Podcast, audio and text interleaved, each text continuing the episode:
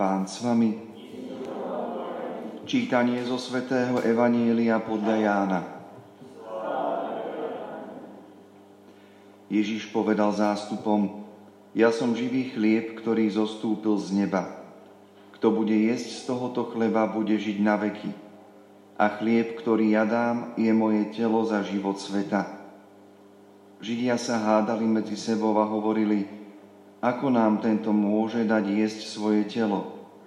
Ježiš im povedal, veru, veru, hovorím vám, ak nebudete jesť telo syna človeka a piť jeho krv, nebudete mať v sebe život. Kto je moje telo a pije moju krv, má väčší život a ja ho vzkriesím v posledný deň. Lebo moje telo je pravý pokrm a moja krv je pravý nápoj. Kto je moje telo a pije moju krv, ostáva vo mne a ja v ňom. Ako mňa poslal živý Otec a ja žijem z Otca, aj ten, čo mňa je, bude žiť zo mňa. Toto je ten chlieb, ktorý zostúpil z neba a nie aký jedli otcovia a pomreli. Kto je tento chlieb, bude žiť na veky. Počuli sme slovo pánovo.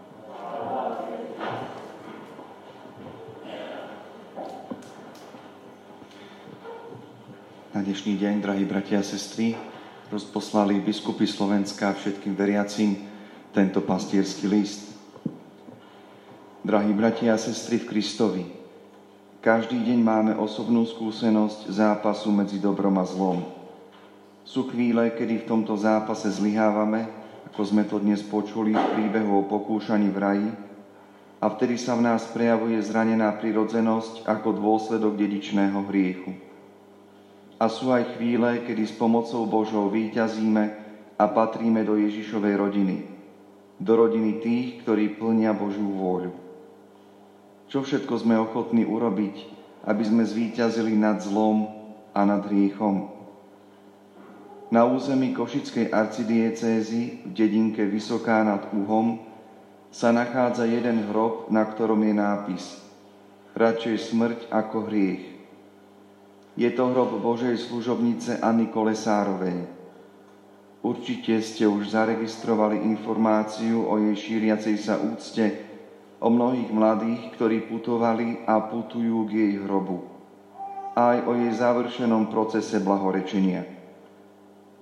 Po dlhých rokoch núteného mlčania počas minulého režimu môžeme sa vrátiť k jej životnému príbehu a svedectvu. Anna Kolesárová sa narodila 14. júla 1928. Keď mala 13 rokov, zomrela jej mama. Po jej smrti prevzala na seba všetky jej povinnosti, ktoré si svedomito plnila. Žila aj naďalej jednoducho a skromne so svojím otcom a starším bratom. Anna pravidelne chodievala do kostola na bohoslúžby a pobožnosti, pristupovala k sviatostiam. Rada sa modlievala svätý Rúženec. Druhá svetová vojna podstatne zasiahla do života tohto dievčaťa. V stredu 22. novembra 1944 večer prechádzali cez Vysokú nad Uhom vojská Červenej armády. Pri prehliadke domov vošiel opitý sovietský vojak do pivnice pod kuchyňou, kde sa skrývala 16-ročná Anna so svojou rodinou a ostatnými ľuďmi. Otec požiadal dceru, aby hore v kuchyni pripravila pre vojaka niečo na jedenie, no ten začal mladé dievča obťažovať a naliehať, aby sa mu oddala. Ona však napriek hrozbám, že ju zastrelí, odmietla a volila si radšej smrť. Vytrhla sa mu z rúk a utekala naspäť do pivnice. Nahnevaný vojak sa ponáhľal za ňou, namieril zbraň a zakričal, aby sa rozlúčila s otcom. Hneď na to svoju hrozbu pred očami jej otca uskutočnil a vypálil dve rany. Anna zomrela pri zvolávaní svetých mien Ježiša, Márie a Jozefa. Kvôli neutíchajúcim bojom bola pochovaná potajomky na druhý deň neskoro večer a bez kniaza Pohrebné obrady dodatočne vykonal vtedajší farár Anton Lukáč až 29. novembra 1944. Po cirkevnom pohrebe do matriky zomrelých zapísal poznámku Hostia sancte castitatis, hostia svetej čistoty. Do farskej kroniky v Pavlovciach nad Uhom dopísal, že Annu vo chvíľach, keď odvážne a bez váhania bránila svoju čistotu, posilňoval eucharistický Kristus, lebo krátko predtým pristúpila k sviatosti zmierenia a k svetému príjmaniu. Niekto by mohol namietať, že Ankin hrdinský skutok bol skôr prejavom zúfalstva než obranou čistoty. Ona si však aj napriek mladému veku plne uvedomovala, čo ju kvôli tomuto odmietnutiu čaká. V tej chvíli nemala veľa času rozhodovať sa a filozoficky uvažovať, čo mu dať prednosť. Rozhodla sa podľa hlasu svojho svedomia, podľa hlasu Boha Ježiša Krista, ktorý sa v jej svedomí ozýval už dlho. Cítila, že nemôže konať inak, iba povedať rozhodné nie tomu, čo by ju oberalo o skutočnú slobodu a pokoj a pokoj srdca.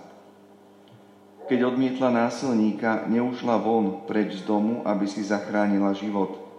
Naopak rozbehla sa priamo k svojmu otcovi. On jej bol najlepším učiteľom a zároveň stelesnením viery v osobného Boha. Tam hľadala útočisko. Preto si aj my môžeme podľa jej príkladu uchovať čisté srdce iba blízko pri Bohu, pri nebeskom Otcovi. Dnes je tých pokušení proti čistote oveľa viac ako kedysi. Doliehajú na mladú dušu z každej strany, cez internet a médiá. Pokušeniam sa síce nevyhneme, ani zaváhaniam či pádom, tie sú prejavmi našej nedokonalej ľudskej prirodzenosti. Sú to limity krehkosti, ktoré nás hriešných ľudí charakterizujú. Vo svetle viery sme však pozývaní k tomu, aby sme tieto svoje limity a ohraničenia neustále a trpezlivo prekonávali. Sme totiž volaní k čomu si väčšiemu a trvácejšiemu.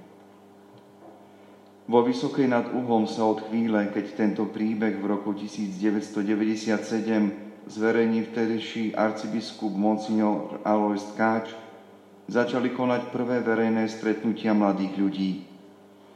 Všetci tí, ktorí za tie roky s úprimnou túžbou po zmene života navštívili domček Anky Kolesárovej, presvedčili sa o tom, že pravá láska je obetavá, nemyslí na zlé, nie je sebecká. Ankin krátky a jednoduchý život a hlavne svedectvo jej obety je pre nich i pre nás pozvaním svetosti. Jej blahorečenie je signálom, že svetosť je pre všetkých. Ako píše pápež František vo svojej najnovšej apoštolskej exhortácii o povolaní k svetosti v súčasnom svete. Na to, aby sa ľudia stali svetými, nemusia byť biskupmi, kňazmi, reholníčkami či reholníkmi. Veľakrát máme pokušenie myslieť si, že svetosť je rezervovaná len tým, ktorí majú možnosť držať si odstup od bežných zamestnaní, aby venovali veľa času modlitbe. Nie je to tak. Všetci sme povolaní byť svetými tak, že budeme žiť s láskou a ponúkať vlastné svedectvo. Máme veľkú radosť z toho, že beatifikačný proces Božej služobnice Anny Kolesárovej sa už čoskoro završí jej blahorečením. Touto cestou vás chceme srdečne pozvať na túto výnimočnú udalosť.